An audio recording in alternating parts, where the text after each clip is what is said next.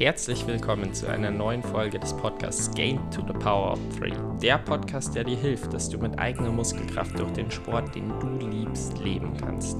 Gemeinsam mit Experten unterhalte ich mich über die drei wichtigen Themen für eine erfolgreiche Vermarktung im Profisport. Presse, Sponsoren und den Profisportler selbst. Heute zu Gast ist Dominik Voss.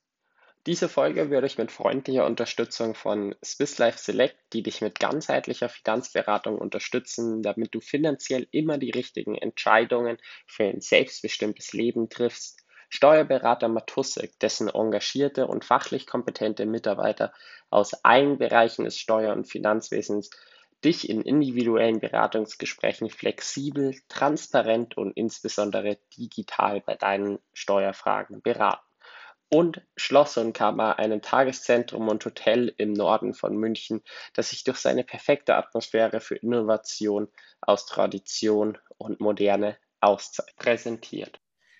Heute zu Gast im Podcast habe ich äh, Dominik Voss. Dominik Voss ist Content- und PR-Manager bei Magura über ein Bachelorstudium und dabei einem Praktikum ist er zu Magura gekommen. Danach war er einige äh, Jahre als Social Media Manager tätig und äh, hat dann die Position vom Content- und PR-Manager übernommen, selbst aktiv im äh, Cyclocross. Im Winter ist da mehr die Zeit da ähm, und ich freue mich da jetzt sehr auf ein wirklich spannendes Gespräch. Wir hatten schon ein spannendes Telefonat vorab ähm, und ja, ich, ich glaube, da kommt ein wirklich cooler und interessanter Podcast dabei raus. Und deswegen freue ich mich jetzt wirklich, dich hier begrüßen zu dürfen. Herzlich willkommen, Dominik.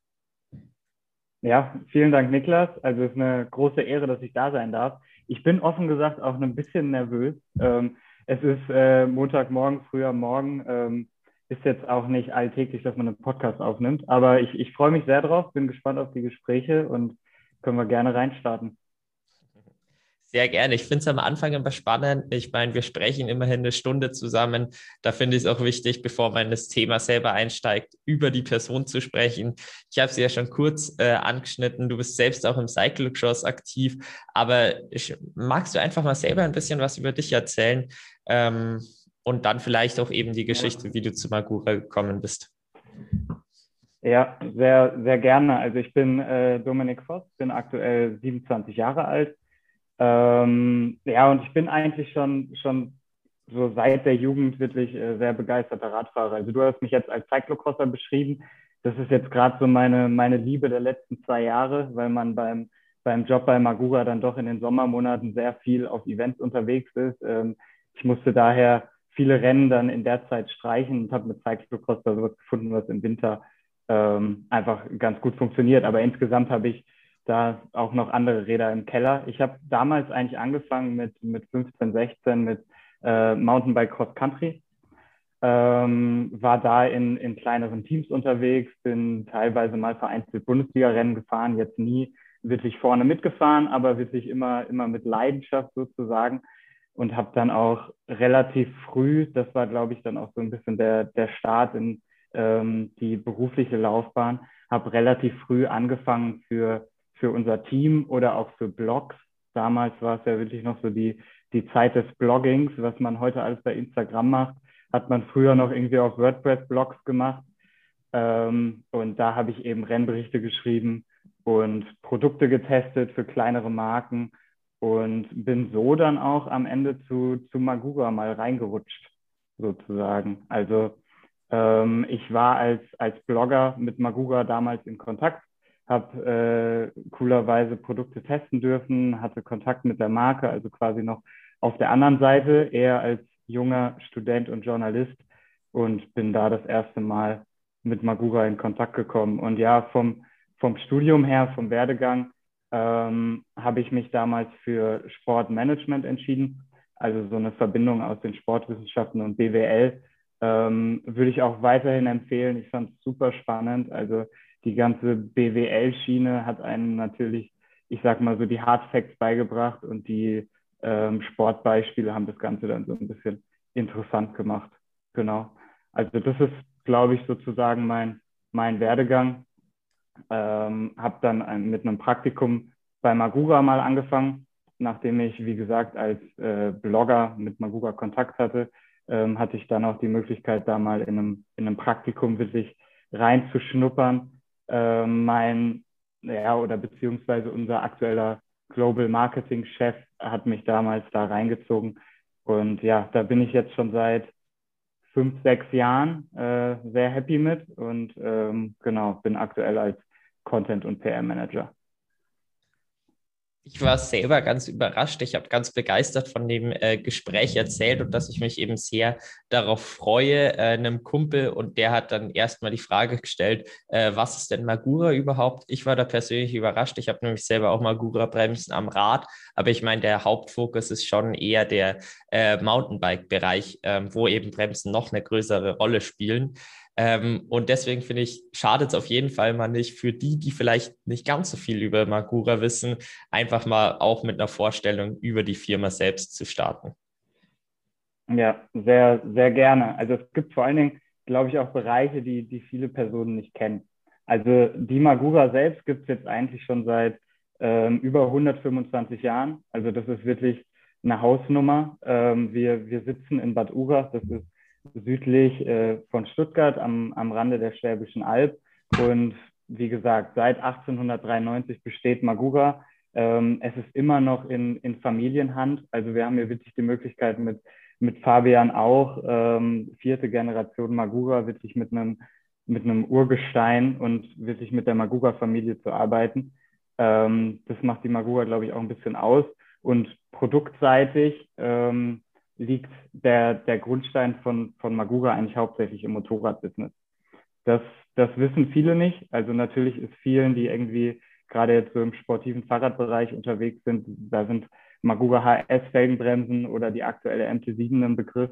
Aber wir haben einen wirklich sehr großen Bereich ähm, an Motorradprodukten. Auch da ist es natürlich rund um das Thema Hydraulik. Also wir sind insgesamt ein ähm, Hydraulikspezialist und betreuen ja seit vielen, vielen Jahren, begonnen 1893 und 1910 erstmalig mit BMW, betreuen wir eben auch sehr viele Motorradhersteller. Wir sind da Zulieferer für Kupplungsarmaturen und Bremsen und haben dann eigentlich erst 1987, glaube ich, ich bin nicht so gut in Jahreszahlen, ähm, haben wir dann uns zur Aufgabe gemacht, eben vom Motorradbereich einmal auch unsere Produkte und unsere Expertise auf, aufs Fahrrad zu übertragen. Und das war damals, das, das kennen eigentlich die meisten, glaube ich, die Magura HS Felgenbremse, die äh, erste hydraulische Felgenbremse am, am Fahrrad. Und ja, da haben wir uns eben einfach das Know-how aus dem Motorradbereich, hydraulische Produkte zu Nutzen gemacht und das Ganze aufs Fahrrad übertragen. War damals natürlich ein enormer Bruch im Unternehmen. Also man war in der Vergangenheit Motorradspezialist. Das ist ja ein, eine ganz andere Branche. Man arbeitet hier mit BMW oder KTM. Und im Fahrradbereich ist dann ja doch eher auch diese Fachhandelsorientierung und auch nochmal ganz andere Partnerunternehmen. Ähm, genau, und dann seit 1987 sind wir quasi dann äh, zweigleisig unterwegs, wenn man jetzt so die Hauptsparten betrachtet. Und da hat sich natürlich viel getan von der legendären Gustav M., der ähm, hydraulischen Scheibenbremse, die wir im Programm hatten, bis jetzt zur MT7, ähm, sind echt einige Jahre ins, ins Land gegangen. Aber man sieht bei den Produkten eigentlich auch immer noch so ein bisschen die, ähm, ich sag mal, die Heritage von früher, dass unsere Produkte wirklich immer noch ziemlich ähm, aus dem Motorradbereich kommen. Also die, die MC7 kennen viele da draußen. Das ist unsere Vierkolbenbremse für, für einen Mountainbike, Downhill-Sport. Und ähm, ja, da haben wir so ein paar coole Vergleichsbilder, weil sie von der Formgebung etc. schon noch sehr an ehemalige Motorradprodukte von uns erinnert. Also wir sind eigentlich sozusagen ein Spezialist für, für Bremsensysteme im Motorrad wie auch Fahrradbereich. Genau. Ja, und das bietet dann diese Mischung auch wieder Chancen. Ne? Äh, E-Bike ist ein Thema, was immer, immer wichtiger wird aktuell. Ähm, und das Gewicht von dem E-Bike ist einfach deutlich höher bei rund 25 Kilo. Und damit ist es nicht mehr so wirklich ein Fahrrad, aber auch bei weitem noch kein Motorrad.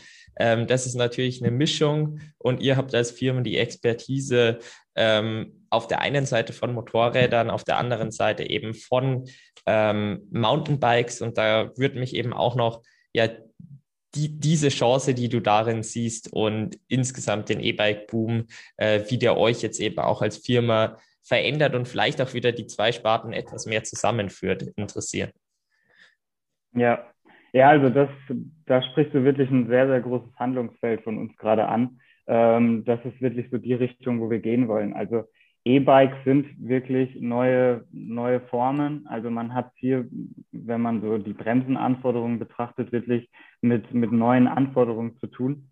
Also wir, wir sprechen da eigentlich immer von so einem, von so einem Dreiklang sozusagen. Also E-Bikes sind äh, zum einen schneller, sie sind schwerer und ähm, sie sind in puncto Haltbarkeit oftmals so ein bisschen gefährdeter, weil ich fahre irgendwie vielleicht ähm, weiter, ich fahre mehr und ich brauche deswegen einfach so ein bisschen robustere und äh, langlebigere Komponenten. Also es sind wirklich so drei Anforderungen, die da ins Spiel kommen. Und ja, wir sind insgesamt ein ähm, weiterhin noch mittelständisches Unternehmen. Das habe ich vorhin vergessen. Also wir, wir haben 500 Mitarbeiter aktuell. Ähm, und da kann man sich dann natürlich vorstellen, dass wir so zwischen den Unternehmensbereichen jetzt keine krasse Trennung haben. Und das ist, glaube ich, aktuell auch so ein bisschen unser, unser Vorteil, wo wir im E-Bike-Bereich jetzt ganz gut, ähm, was, ja, den Vorteil, den wir im E-Bike-Bereich gut nutzen können, weil wir dann eben die, die Expertise kommt aus dem Motorradbereich und Fahrradbereich wirklich verbinden können. Und durch diese Verbindung schaffen wir es dann eben, diese Anforderungen von den E-Bikes. Man fährt mit den E-Bikes über 25 km/h. E-Bikes sind schwerer, also die Anforderungen kommen einfach näher an ein Motorrad. Und so können sich da wirklich unsere Entwickler agil austauschen ähm, und unsere neuen Produkte dann quasi ähm, ins Leben rufen. Ähm, also wir haben da vor allen Dingen vor zwei Jahren mit unserer Magura E-Stop ähm, unser erstes wirklich so für, für E-Bikes optimiertes Bremsensystem auf den Markt gebracht. Ähm, dazu gehört mit der MDRP-Bremsscheibe wirklich ein ähm, hochtechnologisches Produkt was äh, ist eine zweiteilige Bremsscheibe, ist auch angelehnt an, an Motorradprodukte. Und ja, wir versuchen da einfach immer so ein bisschen den Technologietransfer äh, hinzubekommen, weil E-Bikes, klar, nicht zuletzt durch Corona äh, sind überall auf den Straßen. Jeder schreit danach. Ähm, wir haben quasi gerade so ein, so ein Bike-Boom. Und ähm, da möchten wir dann einfach die Mobilität von morgen so ein bisschen ähm, sicherer und äh, besser machen.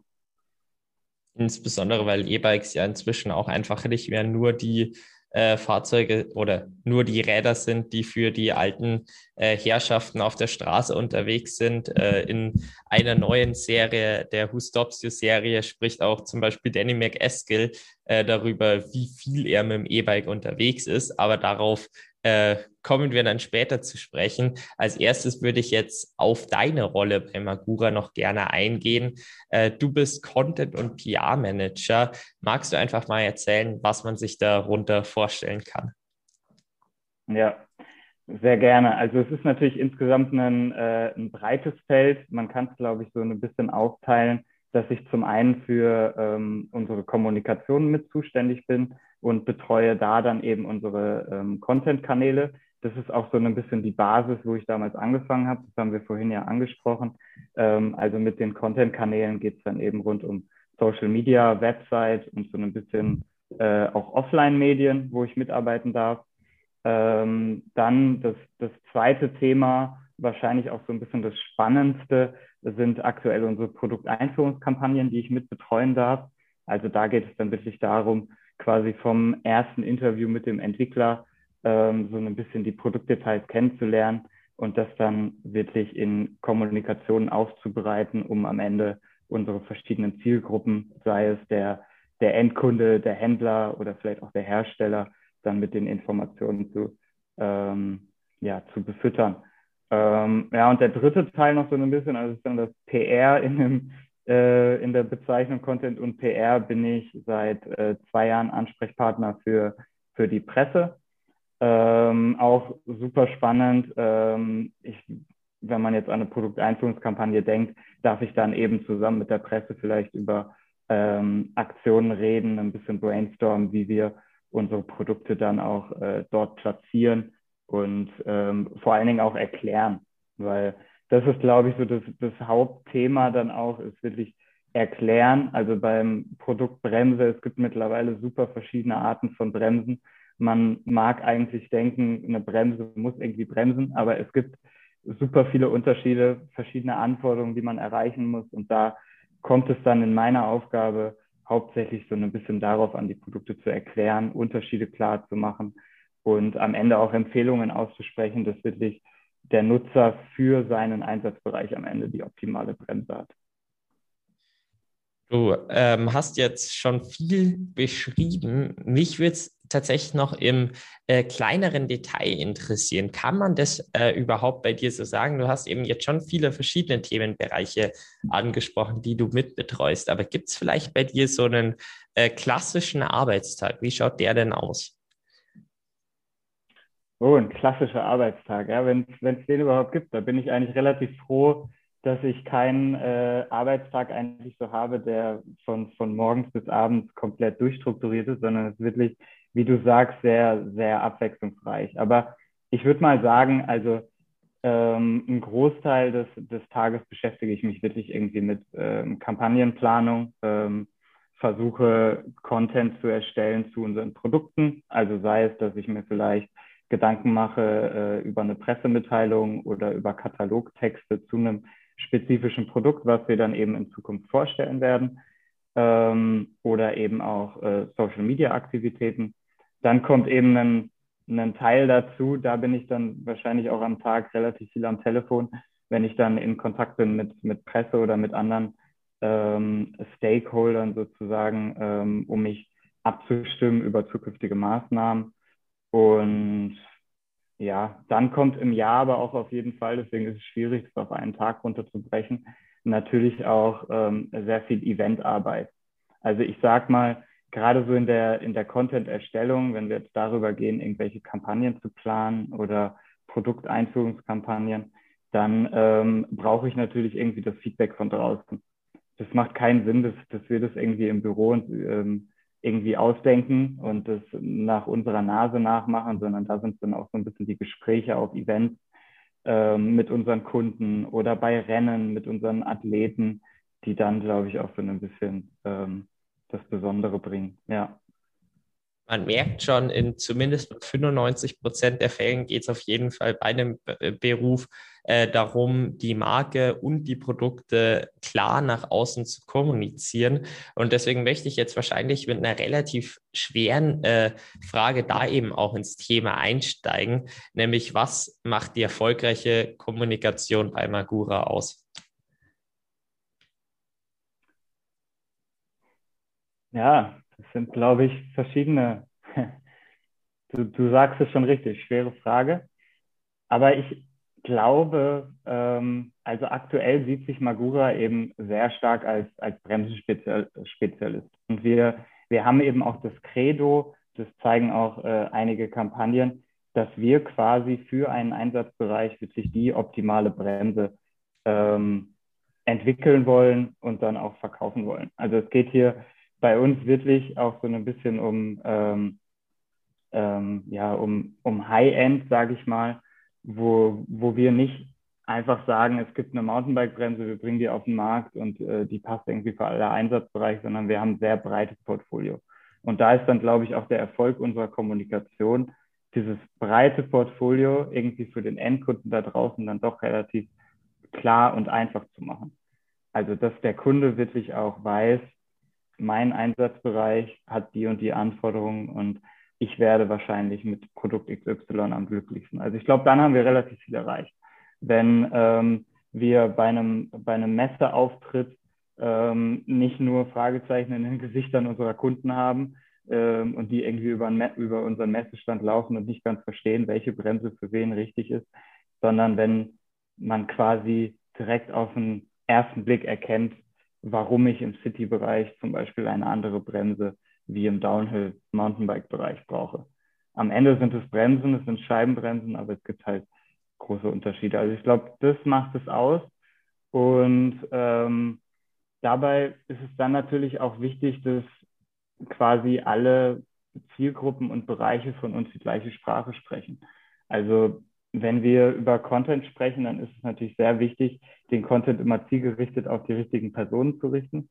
Ähm, also spreche ich gerade einen Endkunden an oder einen Händler, weil der Händler braucht für sich natürlich genauso die Information. Der Händler ist für, für uns Magura weiterhin ein enorm wichtiger Multiplikator, ein wichtiger, ähm, ein wichtiger Punkt, wo Empfehlungen ausgesprochen werden und wo dem Kunden geholfen wird. Also muss auch hier die Kommunikation irgendwie passen. Ähm, ja, ich, ich hoffe, dass das so ein bisschen deine Frage beantwortet. Ähm, aber man muss natürlich auch sagen, ich glaube, der, der goldene Königsweg ist da teilweise auch schwer zu finden. Ja, also die Frage hast du auf jeden Fall beantwortet.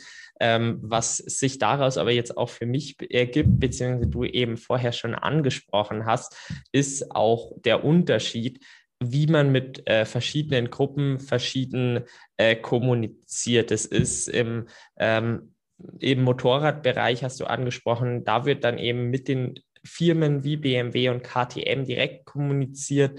Beim Rad ist dann eben auch viel die Händlerorientierung, zum anderen aber auch äh, B2B, weil natürlich häufig auch ähm, Kompletträder verkauft werden und deswegen die äh, Firmen überzeugt werden müssen und dann aber auch teilweise B2C, ähm, ja, um einfach die generelle äh, ja generell die Marke nach außen zu tragen und eben auch vielleicht, wenn Umrüstungen anstehen, dass dann eben das Produkt von Magura äh, bevorzugt wird. Wie sich da die Kommunikation in den einzelnen Bereichen unterscheidet.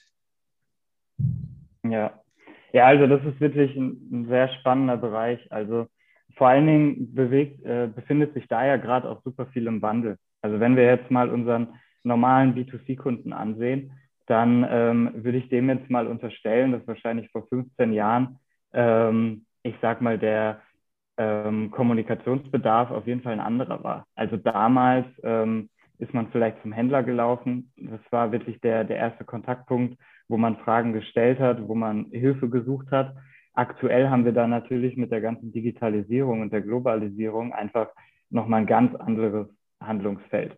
Also wenn wir jetzt B2C-Kommunikationen ansehen, dann ähm, erwartet der Kunde beispielsweise auch einen, ja, einen direkten Rückkopplungskanal mit äh, relativ kurzen Antwortzeiten. Ähm, also hier müssen wir mit unseren Kommunikationen dann genauso ähm, darauf ausgerichtet sein, wie eben auf den, auf den Fachhändler, damit er ähm, die, die richtigen Antworten für den Kunden hat. Also es sind verschiedene Bereiche, die da immer breiter werden und ähm, die da alle so ein bisschen behandelt werden müssen. Ähm, wenn wir jetzt nochmal auf den Fachhändler sehen, spielt aktuell natürlich auch nochmal ein bisschen das, ähm, das Thema Corona auch mit rein.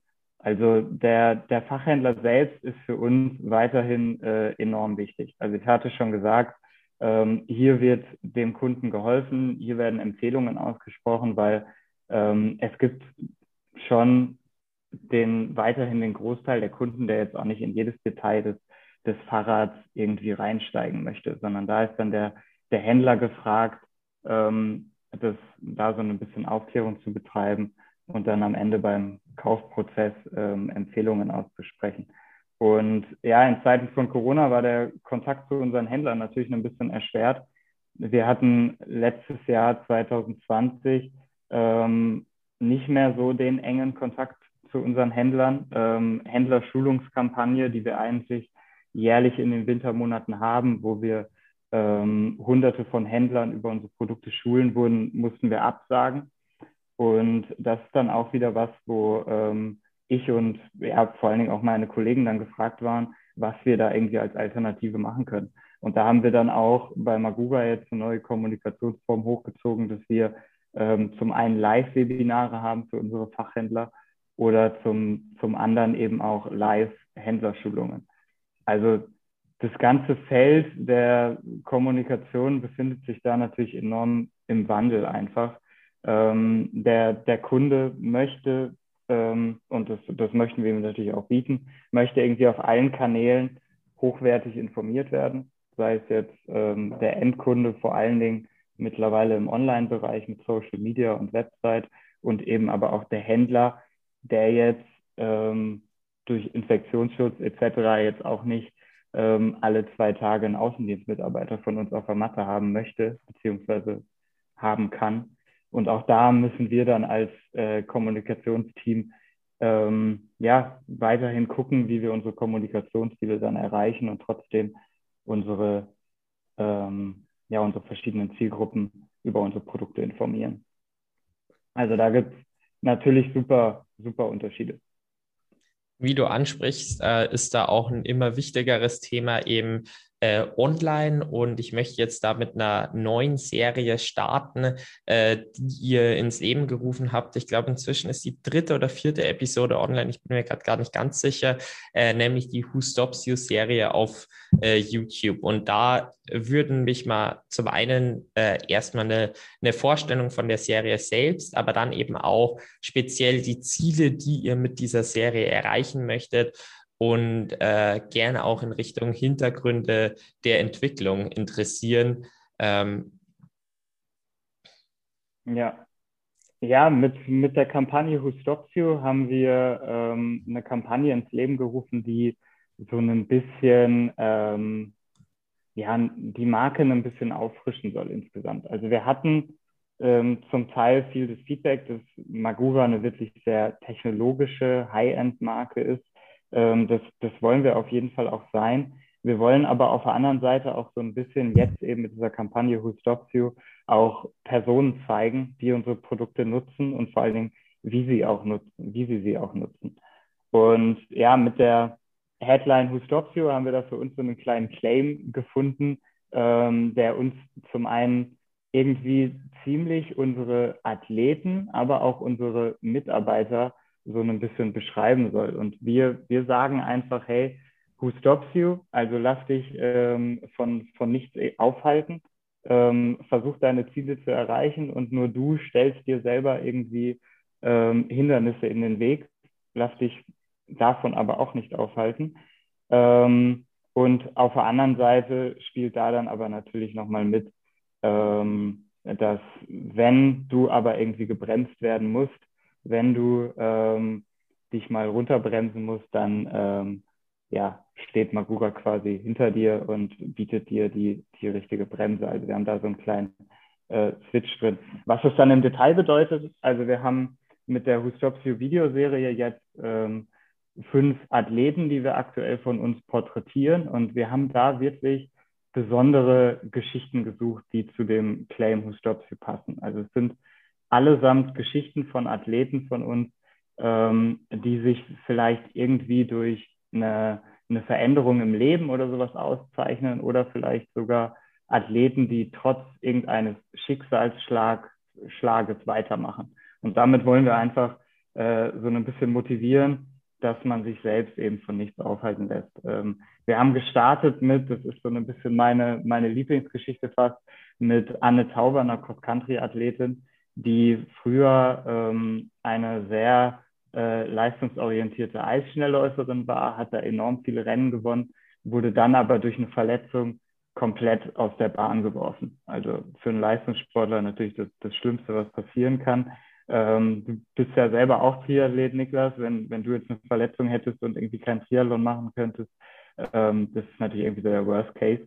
Aber sie hat sich halt von nichts aufhalten lassen und hat ähm, in der Regeneration in Absprache mit ihren Ärzten ähm, sehr aufs Fahrrad gesetzt und dann ähm, ist sie da aber auch so ein bisschen hängen geblieben und kann eben trotz ihrer damaligen Verletzung und Krankheit jetzt weiterhin sehr gut Fahrrad fahren und hat bis in den Mountainbike-Weltcup geschafft. Also das ist wirklich enorm und ähm, ja, wir porträtieren da jetzt einige so Athleten, die ähnliche Stories haben und wollen damit ja so ein paar coole Geschichten erzählen und vor allen Dingen auch so ein bisschen unsere Produkte ein bisschen erlebbarer machen und äh, schöne Geschichten zu unseren Produkten haben. Sehr spannend fand ich jetzt insbesondere auch eben, was du gesagt hast, ähm, dass Magura eben eine sehr ähm, ja, technisch orientierte und eben ähm, im, im oberen Bereich einfach Firma für eben ja, äh, sehr, sehr gute Produkte sein möchte und das aber auf der anderen Seite auch einfach die Herausforderung bietet, dass die Firma trotzdem irgendwo halt menschlich sein äh, möchte und eben den, den, ja, den Average Show, sage ich jetzt mal, eben auch erreichen möchte äh, und dafür so eine Serie ein gutes Beispiel ist. Und weil du das jetzt eben so schön dort schon erzählt hast, würden mich jetzt tatsächlich die Werte, für die Magura stehen möchte und worauf hingearbeitet wird, vielleicht auch im Detail mit bestimmten Beispielen äh, interessieren, wie diese erreicht werden sollen. Ja, also Werte sind natürlich immer ein sehr großes Thema, aber ähm, also wir, wir selber haben da in einem internen Prozess, wurden, wurden Werte auch schon mal erarbeitet, wofür quasi unser Unternehmen stehen soll. Was, glaube ich, ganz wichtig ist, ist bei uns so mitten ein Thema ähm, Verlässlichkeit. Also wir wollen zum einen natürlich verlässliche ähm, Produkte haben. Also ich sage mal, beim Produkt Bremse ist das, ähm, glaube ich, für jeden klar. Wenn man sich auf eine Bremse nicht verlassen kann, dann äh, hat man ein ziemliches Problem. Also Sicherheit ist für uns wirklich das, das A und O. Und äh, das merkt man, glaube ich, bei unseren haltbaren Produkten auch. Gerade so eine Magura HS-Felgenbremse, die, ähm, also zum Teil fahren die Leute mit der Bremse 15 Jahre, weil die einfach durch das geschlossene Hydrauliksystem nie entlüftet werden muss, etc. Ähm, aber ich glaube, diese Verlässlichkeit zeigt sich dann auf der anderen Seite, aber auch so ein bisschen in, ja, schon auch in der Unternehmensführung. Also wir sind seit 1893 am, am Standort an der Schwäbischen Alb, also wirklich sehr traditionell ein Standort mit, mit Fachwerkhäusern etc. Also wenn man schon in den Ort reinfährt, merkt man, glaube ich, so das, ähm, das Wort Tradition. Und ähm, ja, trotz des ganzen Kostendrucks ähm, in der Welt mit der Globalisierung produzieren wir halt auch weiterhin immer noch ähm, am Standort Schwäbische Alb. Also Gerade unsere High-End-Produkte sind weiterhin made in Germany. Ähm, die werden wirklich unweit von unserem Hauptstandort ähm, gefertigt. Also ähm, wenn ich selber zum Beispiel mal eine, eine, Aktion in der Fertigung habe, dann kann ich mich hier bei uns bei Magura noch ins Auto setzen ähm, und mal kurz in die Fertigung fahren. Das hat man jetzt auch nicht mehr bei so vielen Mitbewerbern von uns. Das bringt aber natürlich dann auch so Verlässlichkeit für die Menschen und für die Mitarbeiter. Also ich glaube, da ist sich jeder relativ sicher, dass sich das nicht ändern wird und ähm, das wird auch von der Geschäftsführung so kommuniziert und ähm, ja, da kann man sich, glaube ich, so ein bisschen drauf verlassen bei uns und das rührt natürlich auch so ein bisschen daher, dass wir weiterhin in, in Familienhand sind. Also es gibt so ein paar Geschichten, Tradition und Verlässlichkeit ist bei uns so ein, so ein Thema. Ähm, was ich immer ganz, ganz smart finde, was glaube ich auch noch so die, die Größe von Magura zeigt, ist, ähm, es gibt kurz vor Weihnachten für, für jeden Mitarbeiter, das ist eigentlich eine ganz, ganz niedliche Geschichte, gibt es ähm, eine Salami-Wurst. Und jeder Mitarbeiter, der irgendwie neu ist, ähm, hat erstmal ein riesen Fragezeichen im Gesicht. So, ja, wie, wieso liegt hier jetzt eine Salami auf meinem Schreibtisch und ich weiß da nichts von? Weil das ist quasi auch wie, wie quasi vom Nikolaus gebracht, hat man nicht gesehen, von wem es kommt. Ähm, aber es wird eben schon noch kommuniziert. Das ist eine, ähm, eine Geschichte von früher. Ähm, in der Kriegszeit ging es auch Magura mal wirklich sehr schlecht. Ähm, ich sag mal, Güter, Lebensmittel etc. waren, waren alle knapp. Aber ähm, der damalige ja, Chef von, von Magura, ähm, also Familientradition, wollte eben, dass es zumindest zu Weihnachten den Mitarbeitern gut geht dass sie sich wirklich auf ihren Arbeitgeber verlassen können, dass es an Weihnachten was Gutes gibt. Und da war halt so eine Salami zu Kriegszeiten, das war das, war das High Highlight schlechthin. Ähm, und diese Tradition wird weiterhin beibehalten. Und solche Geschichten gibt es halt. Also bei uns kann man wirklich noch mit, mit dem Geschäftsführer sprechen, mit dem, ähm, ja, mit dem ähm, Fabian auch, der aktuell vierte Generation Magura ist. Mit dem gehen wir Kopf an Kopf biken. Also es ist einfach alles verlässlich und, glaube ich, ein bisschen näher bei uns. Genau, weil mit 500 Mitarbeitern, mittelständisches Unternehmen, am Ende sind wir auch nicht so riesig, auch wenn man unsere Produkte vielleicht dann doch im Fahrrad- und Motorradbereich des Öfteren sieht. Ja, wobei auch bei 500 Mitarbeitern äh, schon, also dass sich da eben der Chef auch die Zeit nehmen kann, eben dann noch gemeinsam auf Augenhöhe biken zu gehen, ist absolut nicht selbstverständlich. Und gerade in Verbindung mit dieser Tradition, äh, finde ich, zeigt das doch auch einen, einen sehr schöne, äh, ja, einen sehr schönen Unternehmensspirit. Ähm, jetzt möchte ich aber wieder zurück auf das Thema äh, Kommunikation direkt gehen. Ähm, wir waren ja vorher schon bei der digitalen Kommunikation mit der Who Stops You Serie. Äh, du hast es vorher auch schon angesprochen. Früher waren es die Blogs, heute ist es eben Social Media und da macht äh, Magura doch eine äh, auch sehr, sehr erfolgreiche ähm, Arbeit und äh, deswegen ähm, würde ich jetzt einfach mal erstmal mit der Frage starten, welche Rolle spielt in Social Media inzwischen bei euch, bevor dann als zweites mich interessieren würde, warum ihr denkt, dass äh, Social Media bei euch eben so erfolgreich äh, läuft. Ja. Ja, Social Media ist eigentlich in, in mehreren Bereichen super spannend. Also zum einen hat man natürlich irgendwie das, als Unternehmen die Möglichkeit, wirklich selber direkt an den Kunden zu kommunizieren. Wenn man jetzt ein paar Jahre zurückdenkt oder einige Jahre zurück, dann war das natürlich ein bisschen, ähm, war das damals ein bisschen anders. Da hat man meistens mit, mit Magazinen gearbeitet oder mit irgendwelchen anderen Multiplikatoren. Und jetzt können wir halt wirklich selber als Unternehmen ähm, über unsere Produkte aufklären und kommunizieren und erreichen halt unmittelbar direkt den Endkunden. Also es ist eine super coole, spannende Geschichte für uns, die wir ähm, relativ früh für uns entdeckt haben. Auf der anderen Seite haben wir aber auch, und das versuchen wir auch äh, immer mehr zu nutzen, haben wir bei Social Media diesen Rückkopplungskanal, was für uns zum einen natürlich die Sache nicht super leicht macht, zum anderen ist es aber enorm wertvoll. Und ich glaube, da bin ich auch echt froh, dass das bei Magura so angenommen wird. Also wir haben ähm, was, was Kundenfeedback angeht, wirklich sehr, sehr coole Schleifen. Ähm, und es ist wirklich teilweise auch so, dass wenn wir vom, vom Social Media Team, also ich meine, ich mache das ja mittlerweile auch nicht alleine, ähm, das wäre völlig äh, falsch zu sagen. Ähm, also wenn wir irgendwie ein Problem haben oder irgendwie eine besondere Nachricht oder wir sehen irgendwie ein krasses Fehlerbild, wenn wir jetzt mal von Problemen reden, dann ähm, landet das nicht selten irgendwie 30 Minuten, dann auch 30 äh, Minuten später mal beim Entwicklungschef auf dem Schreibtisch oder so. Oder man spricht äh, in der Mittagspause in der Kantine darüber. Also das ist, finde ich, teilweise fast das unterschätzte, der unterschätzte Vorteil von, von Social Media, wirklich dieser Rückkopplungskanal, den man unmittelbar und super schnell hat. Ähm, birgt aber natürlich auch so ein bisschen Schwierigkeiten habe ich gerade gesagt. Also ihr könnt euch vorstellen, wir haben bei Instagram aktuell 260.000 Follower. Ähm, und gerade so nach einem äh, Bikepark-Wochenende oder so, wenn viele Leute äh, ihre Bremsen wirklich enorm beansprucht haben, ähm, bekommen wir dann teilweise am Sonntagabend oder Montag dann viele Anfragen, wenn es irgendwie um kleinere Probleme geht oder so, wo man dann vielleicht mal nachentlüften muss etc.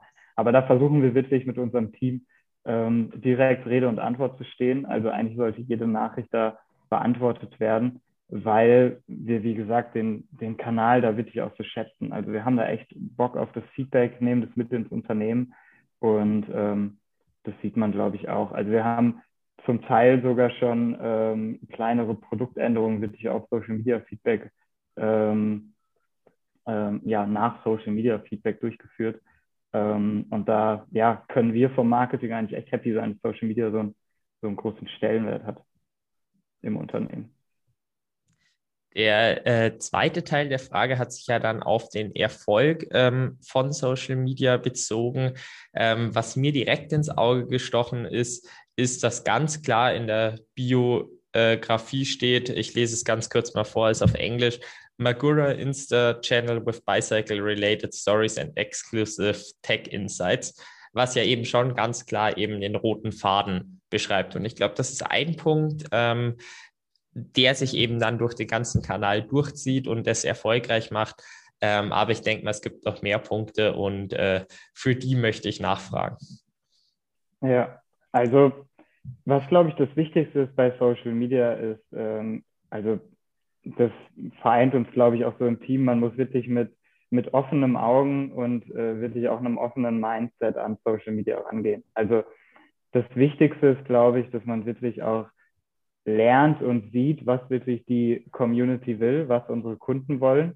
Weil ich sag mal, für, für die machen wir eigentlich den Channel. Wir machen den Channel jetzt ja nicht nur irgendwie für, für unsere eigenen Ziele oder ähnliches, sondern man sollte eher mit dem Mindset rangehen. Wir machen das für, für die Leute, die uns folgen. Und da hat sich halt, du hast gerade vorgelesen, hat sich für mich herauskristallisiert, vor allen Dingen so diese Tech-Insights ähm, da eine, eine große Rolle spielen oder äh, auch gespielt haben. Und ja, wir, wir haben auf dem Channel, glaube ich, so, ein, so einen breiten Mix aktuell von ähm, Athleten und Renninformationen. Also wir haben super viele Sportfans einfach als, als Follower, die da gerne nach dem Weltcup-Wochenende irgendwelche Details erfahren möchten aber möchten auf der anderen Seite vielleicht auch so ein paar Handgriffe oder Tipps für ihren eigenen Alltag lernen. Also das, das wären dann quasi die Tech-Insights. Ähm, also wir, wir bieten viele Tech-Informationen, Tech-Videos. Wie entlüftest du deine Bremse richtig? Wie kannst du deine Bremse nochmal ein bisschen tunen? Und ich glaube, so da kommt es dann am Ende so ein bisschen drauf an. Aber das ist auch insgesamt wirklich immer ein Prozess. Also wir versuchen uns da wirklich immer so ein bisschen die Zeit zu nehmen, so alle paar Wochen und vielleicht auch mal kurz, ähm, ich sag mal, die, die Stopptaste zu drücken und anstatt ähm, weiter an irgendwelchen Ideen oder Kommunikation zu arbeiten, vielleicht mal kurz zu prüfen, was, was denn momentan überhaupt die Community möchte. Womit haben sie Probleme? Also was kommt besonders gut an? Und wenn das dann eben Entlüftungsthemen sind oder in irgendwelchen Foren, ähm, ein Produktdetail nicht ganz verstanden wird, dann können wir da eben relativ agil mit, mit umgehen. Und ich glaube, das ist am Ende das Wichtigste. Also Social Media ist halt einfach agil und äh, äh, nicht ohne Grund ist es Social. Also man muss sich schon auch angucken, was, ähm, was quasi geantwortet wird ähm, und welcher Content, welche Informationen wirklich auch ähm, ja, gut ankommen. Auf der anderen Seite haben wir natürlich, wenn wir jetzt so von reiner erfolgreich, äh, vom reinen Erfolg sprechen, was vielleicht auch so Reichweite angeht, da haben wir natürlich auch ähm, viel unseren Athleten einfach zu verdanken. Also wir haben relativ früh ähm, auf ein paar Athleten gesetzt, die jetzt heutzutage wirklich volle YouTube-Stars geworden sind und in der Szene enorm bekannt sind. Also da haben wir zum einen den, den Danny McEskill, den du angesprochen hast, oder ähm, Fabio Wiedmer. Und ja, natürlich sind das dann reichweitenstarke äh, Athleten, die uns da auch helfen, unseren Channel so ein bisschen nach vorne zu bringen. Ähm, also für, ein, für einen Erfolg selbst braucht man sowas definitiv auch. Also das Wort Influencer ist äh, in, jedem, in jedem Munde, wobei Influencer teilweise so ein bisschen negativ behaftet ist. Ähm, da nehme ich lieber das Wort äh, Athleten in den Mund, weil gerade Fabio Wiedmer äh, Danny McEskill, das sind ja wirklich enorm, enorme Athleten, was, was die auf ihren Rädern machen können. Weit mehr als äh, ja, ein Influencer. Aber es ich braucht da, ja, zusammenfassend, es braucht da, braucht da halt so beides.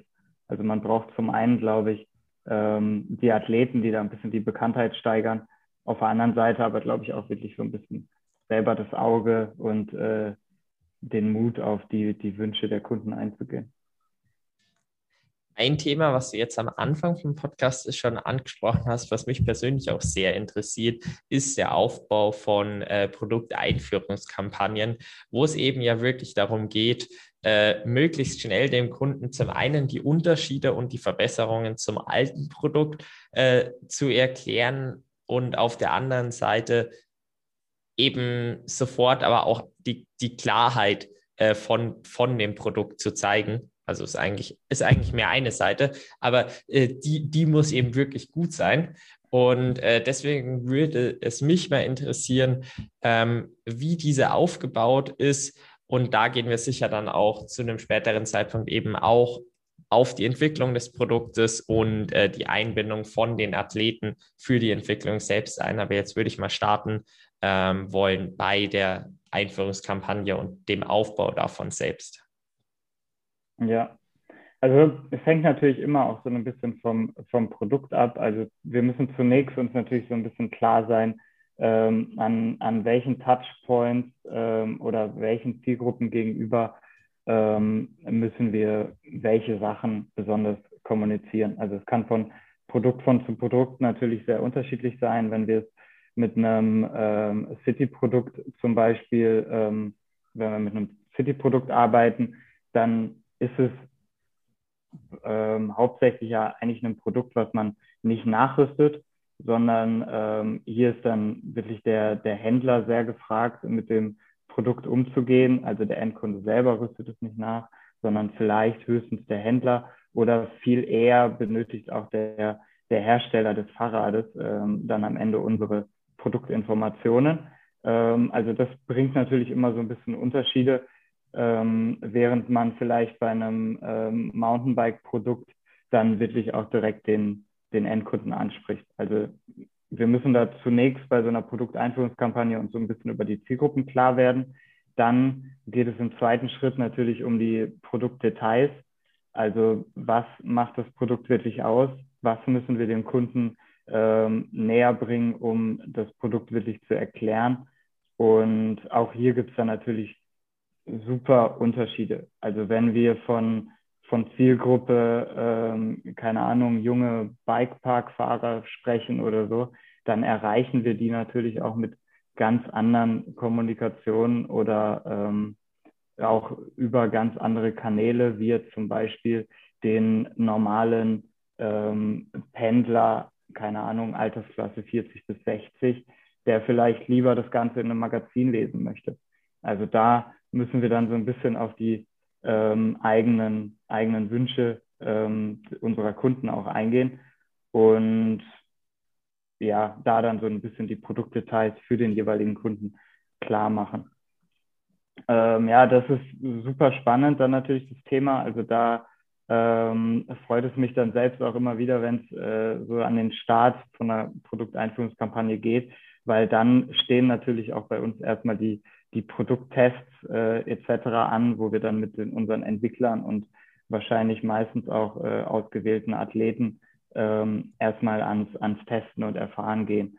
Weil ich sag mal, eine Kommunikation über ein Produkt zu schreiben, ohne es wirklich mal gefahren zu sein, ist wahrscheinlich auch ein, ein bisschen schwierig. Und da brauchen wir dann natürlich auch so ein bisschen die, ähm, ja, die eigene Expertise, aber auch die, die Hilfe von Athleten oder wir nehmen uns oftmals auch gerne, ähm, ja, ich weiß nicht, ob Micro-Influencer das richtige Wort ist, aber gerne auch mal ähm, eher so normale Fahrer, weil ähm, ja einem Profiathleten vielleicht im Handling mit einer Bremse ähm, kein Problem auftaucht. Ähm, aber wenn ein, ein, normaler Fahrer, der jetzt vielleicht zweimal im Jahr ähm, seine Bremse irgendwie anfasst, wenn der dann hantieren muss, fällt es ihm vielleicht deutlich schwerer. Also da ist es dann wichtig, wirklich so ähm, sich in, in jeden Kunden hineinzuversetzen.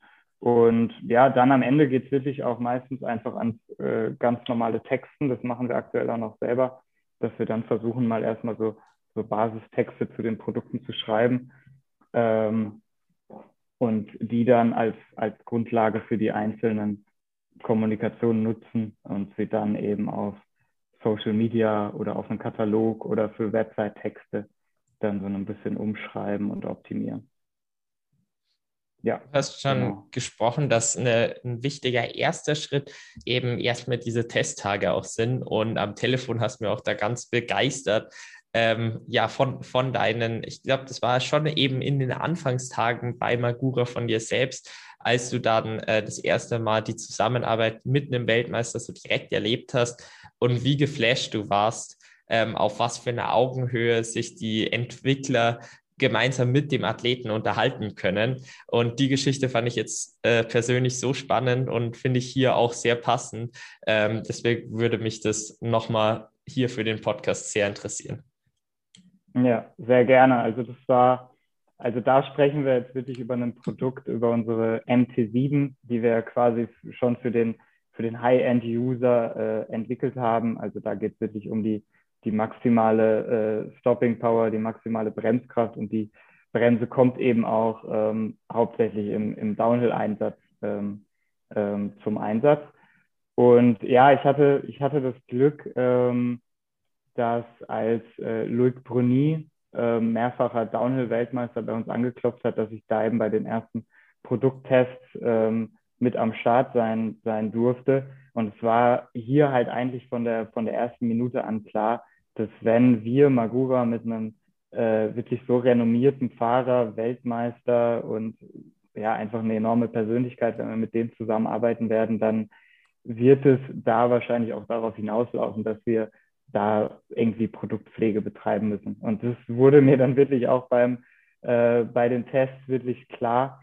Ähm, also der, der Louis Bruni, der hatte wirklich seine, seine enormen eigenen ähm, Vorstellungen und Bedürfnisse und hat da für uns auch nochmal so ein bisschen ähm, wirklich eine Veränderung unseres Portfolios auch mit äh, hervorgerufen. Also wir waren mit Luc Bruni in der Nähe von, von Cannes in, in Südfrankreich testen auf seinen eigenen Hometracks, ähm, haben ihm erstmal eine Serienbremse montiert und ähm, ja, mit der ist er dann auch gefahren, hatte aber direkt das, das Feedback, dass ihm zum Beispiel auch die Ergonomie nicht ganz gepasst hat. Und da ist dann bei uns am Ende jetzt auch das Verständnis daraus geworden, dass wir auch sagen, in diesem High-End-Bereich ist es schwierig, ähm, quasi eine optimale Ergonomie für alle Handgrößen, für alle Fahrer, für alle Fahrstile zu haben. Und das war für uns dann quasi damals so der Startpunkt, ähm, unsere aktuelle Customize Your Break Kampagne mit ins Leben zu rufen,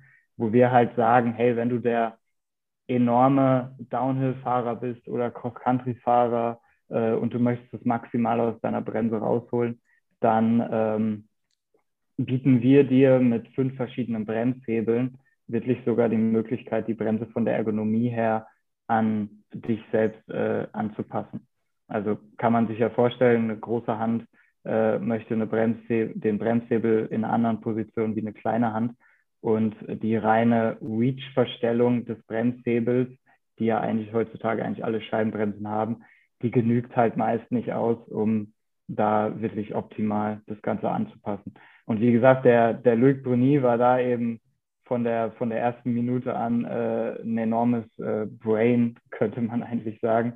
Ähm, er kam von den ersten Testruns und ähm, da merkt man dann direkt, da arbeitet man jetzt nicht mit dem normalen ähm, Fahrer, weil sich der Luc Bruni dann auch erstmal 20 Minuten in, den, äh, in seinen Van äh, zurückgezogen hat, um erstmal kurz das, das Feedback zu sammeln und er kam dann direkt nach 20 Minuten mit äh, vollgeschriebenen Blättern Papier raus und hat uns sein, sein Feedback quasi ähm, an, den, an den Kopf geknallt und ähm, wollte eine andere Hebelergonomie, wollte die, die Performance der Bremse ein bisschen anders, war mit der Bremsbelagsmischung nicht ganz perfekt zufrieden und ja, super, super spannend. Ähm, wir haben uns dann auch bestätigend, äh, bestätigt gefühlt, dass wir direkt mit zwei Entwicklern angerückt sind, weil ja, wenn man mit einem Downhill-Profi spricht, dann ähm, geht es da wirklich bis ins letzte Detail von den Produkten. Ähm, Downhill, klar, es kommt sehr auf den Fahrer an, aber die Maschine und das Material ist aktuell bei den Geschwindigkeiten und auf den Downhill-Tracks ähm, fast genauso wichtig. Also es ist, spielt einfach beides zusammen und das merkt man. Die, die Athleten, so ein Luc Bruni, das ist, also man könnte ihn auch fast äh, Ingenieur mit nennen, weil er da wirklich so krass ins Detail gehen konnte. Also da er war imstande, eine Progressionskurve von der Bremskraft im Verhältnis zur Handkraft ähm, aufzumalen und hat die ähm, wirklich enorm gut getroffen. Also super spannend. Das sind dann natürlich echt so die, die Highlights von ähm, so Produkteinführungen oder ich sag mal von den, von den Ideen erstmal für Kommunikation. Und wir sind auf Basis dessen dann eben mit der Customize Your Break Kampagne mit reingestartet, weil uns unsere Athleten halt einfach gezeigt haben, hey, eine MT7 im Serien-Setup ist, ist gut, da werden die meisten auch zufrieden mit, aber ähm, wenn es um das, die letzte Zehntelsekunde geht, dann solltet ihr mal Gura schauen, dass ihr vielleicht die Bremse noch mal mehr individualisieren, ähm, individualisieren könnt oder dafür Möglichkeiten bietet. um euch da so ein bisschen abzuheben. Und ja, da fahren wir aktuell, glaube ich, ganz, ganz erfolgreich mit. Genau, de, dieses Produkt kann man ja jetzt inzwischen eben auch als die äh, Magura MT7 Pro ist ja der Favorit äh, vom Louis Grenier, gibt es ja jetzt eben auch für jedermann äh, zu kaufen. Und ähm, die, äh, also was ich jetzt eben auch sehr spannend fand beim Louis Grenier ist jetzt wie es klingt, ein großer Teil eben auch einfach die Weiterentwicklung des Produktes. Und ihr sponsert doch aber auch einfach viele verschiedene Athleten. Und deswegen würde mich das, äh, würden mich die Ziele eines äh, Sponsorings oder einer Zusammenarbeit mit Athleten ähm, auf den unterschiedlichen Ebenen auch interessieren, vom Nachwuchssportler bis eben hin zum Weltmeister. Ja, ja, sehr gerne. Also das Thema Sponsoring ist natürlich ähm, groß aufgehangen. Also es ist schwierig, da wirklich nur, nur einen Gesichtspunkt zu nennen, warum wir Athleten sponsern und warum wir unseren Sponsoring-Kader haben, so wie er aktuell ist. Ähm, also ich bin da selbst ähm, natürlich auch nur ein, ein Teil von, von unserem Marketing-Team, der da irgendwie seine Ideen oder Wünsche einbringt. Ähm, Sponsoring selbst liegt auch bei einer Kollegin von mir. Und insgesamt, also die, die Zeit wird dann jetzt bald wieder beginnen, wenn wir so zum zum Herbst hin uns Gedanken machen über unseren Sponsoring-Kader. Ähm, dann werden wir uns aber wirklich mit verschiedenen Gruppen im Unternehmen zusammensetzen. Also Sponsoring selbst ist bei uns äh, jetzt nicht nur eine, eine Marketing-Sache, sondern so wie, wie eben angesprochen sind uns die Athleten natürlich auch für unsere Entwicklungsprozesse super wichtig. Ähm, dann haben wir natürlich aber auch bestimmte Sales- und Vertriebsziele. Klar, am Ende müssen wir unsere Produkte auch verkaufen, damit äh, das ganze Unternehmen gut am, am Laufen bleibt. Ähm, sind da dann also mit unseren Vertriebskollegen in Kontakt. Und ja, wir sitzen dann da meist an einem, an einem runden Tisch, äh, schauen uns den Sponsoring-Kader an. Jeder haut so ein bisschen seine, seine Wünsche in die Runde und ähm, gucken dann, was wir, was wir da machen können. Also zum, zum Thema Entwicklung, wie gesagt, da ist so ein Luc Bruni super wichtig gewesen, um ähm, jetzt sage ich mal wirklich eine, eine MT7 nochmal weiter zu optimieren. Ähm, sein eigener Bremshebel, Luc Bruni Signature Bremshebel, hat da so einen Teil beigetragen. Auf der anderen Seite haben wir mit ähm, Danny McEskill da einen weiteren Athleten, der mit dem HC3 Bremshebel, der lässt sich so zweifach verstellen, gehen wir jetzt mal nicht ins Detail, aber auch der Input kam mit von ihm. Also wir hören da wirklich auf unsere Athleten und brauchen unsere Athleten. Ähm, also wir haben da wirklich so ein paar Athleten, die einfach ähm, quasi unter dem Credo ähm, Entwicklungsfeedback ähm, bei uns im Kader drin sind. Dann haben wir auf der anderen Seite natürlich Leute, äh, so wie einen Fabio Wiedmer, der uns natürlich auch Entwicklungsfeedback bringt, den wir aber natürlich auch einfach für, für Image und Markenbekanntheit sehr gut brauchen und nutzen und enorm schätzen. Also es ist bei Fabio auch wirklich sehr krass, ähm, was er auch einfach für unseren Sport tut, was für eine Bekanntheit er da bringt. Also er bringt in der, in der Zielgruppe, gerade auch so 15-Jährige, 16-Jährige, ähm, kann man ja manchmal wirklich sagen, dass Leute anfangen, weil sie Videos von Fabio sehen. Und das bringt natürlich unseren ganzen Sport einfach auch enorm nach vorne. Ähm, und bringt uns natürlich aber auch die, die Marke nach vorne. Also teilweise ist es, wenn man bei Events steht, dann wird nicht mehr nach der ähm, MC7 gefragt, sondern nach äh, der Bremse, die doch der Fabio auch fährt. Da ist es den ähm, Kunden teilweise gar nicht so sehr wichtig, was das denn ist, weil wenn es der Fabio fährt, dann, dann passt das schon. Und damit sind wir dann, glaube ich, auch bei einem anderen Thema, so Markenvertrauen. Ähm, ich glaube, gerade bei einer Bremse ist dieses Thema Vertrauen halt, glaube ich, echt eine, eine große Geschichte. Also wenn man seiner Bremse 100% vertrauen kann, dann fährt man wahrscheinlich eine 10-Minuten-Abfahrt auch anders, wie wenn man eine Bremse hat, wo man Sorgen machen muss, dass er alle zwei Minuten ihren Druckpunkt irgendwie wechselt und der vom Hebel weg oder äh, vom Lenker weg oder zum Lenker hinwandert. Ähm, und da schaffen wir natürlich so mit unseren Spitzenathleten ein gutes Vertrauen. Also wenn ein Loic Bruni mit der MT7 Weltmeister wird, dann dürfte das für den normalen Fahrer meistens dann auch, auch passen. Ähm, also da haben wir dann ein paar Athleten im Kader, die dazu gut passen. Ähm, Dann haben wir ähm, einige Athleten, um auch so ein bisschen eine Partnerschaft zu unseren wichtigsten ähm, ja, Fahrradpartnern, OE-Partnern äh, zu signalisieren. Also da ist zum Beispiel auch äh, Cube sehr, sehr wichtig für uns. Cube, Riesenmarke, äh, Riesenstanding, ähm, coole Athleten.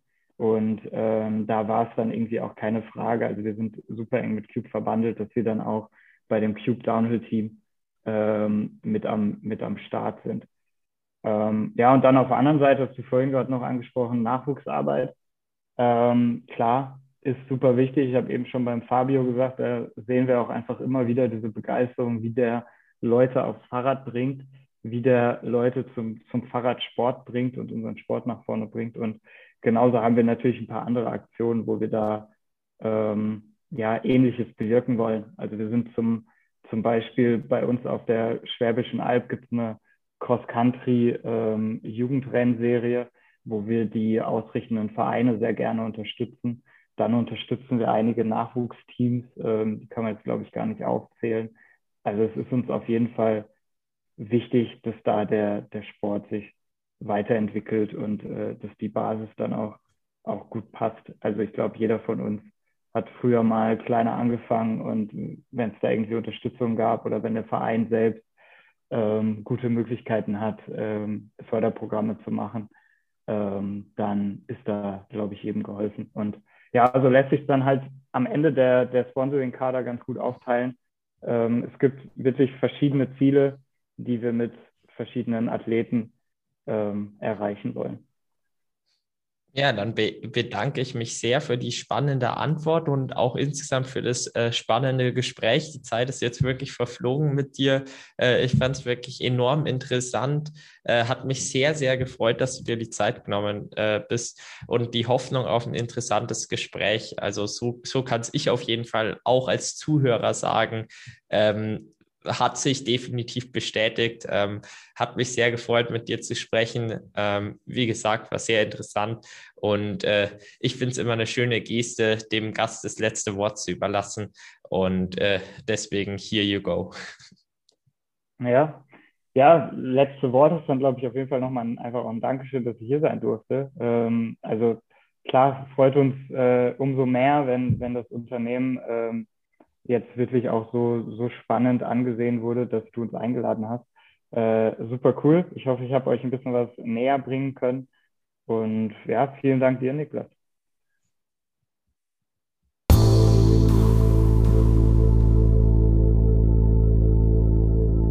Ich hoffe, für euch war die Folge mit Dominik Cross genauso interessant zum Zuhören wie für mich. Wenn das der Fall war, dann könnt ihr zum einen die Firma Magura auschecken und vielleicht überlegen, ob das eine spannende Option für euer nächstes, insbesondere Mountainbike, aber wie ihr gehört habt, zum Beispiel auch äh, Zeitfahrrad, Cube baut die, verbaut die zum Beispiel, äh, sein kann. Zum anderen ähm, unterstützt es, weitere Leute in den Podcast zu finden, wenn ihr diesen positiv bewertet, da er dadurch im Algorithmus höher äh, bewertet wird und so natürlich mehr Leute auf ihn stoßen. Mich würde es natürlich auch sehr freuen und äh, deswegen bedanke ich mich schon mal im Voraus und wünsche euch noch einen wunderschönen Tag.